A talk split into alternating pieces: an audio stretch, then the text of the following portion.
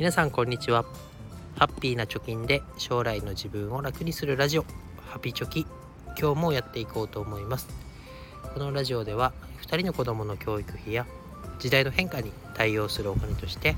10年かけて貯金ゼロから1000万円を貯めるということを目標に発信をしております。え今日のテーマはよくわからないけどやってみようということで話してます。まあ、何をやったかというとですね、えー、債券投資を始めてみたという買ってみました。でなんで債券買おうかなと思ったかというとですね、えー、元日経の日経新聞の記者である後藤さんのノートを購読してるんですけどそれを読んであ楽しそうだなと思ったから始めてみましたで決め手となったのは3つポイントがありますえ1つはですね今米国債券を中心に、えかなり金利が上がってきている。ということ。で1年ものと2年ものの平均がだいたい5%ぐらいになってるよと。いうことで、まあ、5%というと、まあ、国内のね高配当株式のトップ層例えば JT とかだと6%ぐらいの利回りが期待されているよと。いうことでそことも対して、え、差がないような状況になっていると。いうことがまず一つです。で2つ目は、え、リスクはねかなり低いとされてますよね債券は。ローリスクローリターンということはされてます。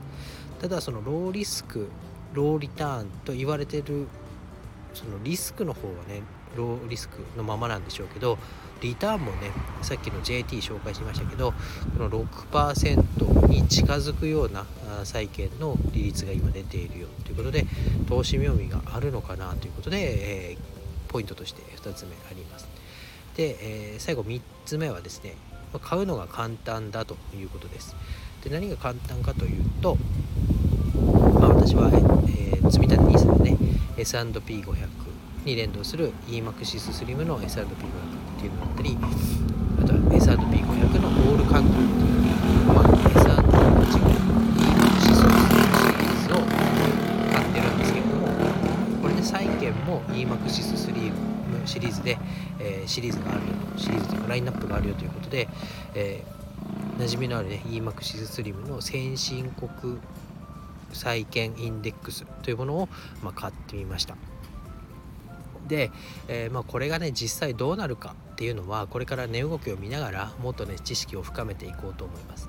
で今あちょうど楽天ポイントがね溜まっていたっていうこともあってそのポイントで買うことによって、え手出しがねなくね変えてリスクも自分の自身での手出しがないっていうことでまあお試しで買うことができたので、まあ、様子を見守っていこうかなと思います。でこの国際国際的な債券を買うことはなんか賛否がありますよね。どうせ、えー、5%とかの株価株式を買ってねで長期的に見て、えー、なんだろう配当金とか、え、再投資をしたものがどんどん膨らんでいくとそういったものは債券にはないので、えー、長期的に見たら株式の方がやっぱりリターンは高いよねって言われてる方もいますし今この1ドル150円をつけたあたりで、えー債券を買うとどうしても為替リスクが出てくるので、えー、解約時にねこれが1ドル130円とかになってたらどんだけ利益が出ててもその為替の交換両替のところで、え損が出てしまって利益と為替の損失で打ち消すよねみたいなことも言われてますけどまあやってみなきゃ分かんねえだろうということでとりあえず買ってみましたということです。なのでまあ、初めはね、えこれから、え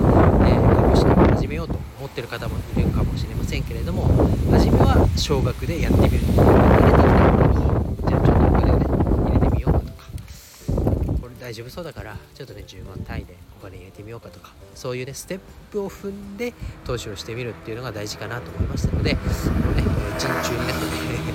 実際こいつ損しやがったとかね、えー、なるかもしれませんけどとりあえずやってみましたのでこれは時を見てねどういう状況になってるかっていうのを話していければいいなと思いましたので今日は、ま、よくわかんないけどとりあえず始めてみたということで再建買ってみましたという放送をしてみました。何かヒントになればいいねなんかしてくれると励みになりますということで今日は以上になります。バイバイ。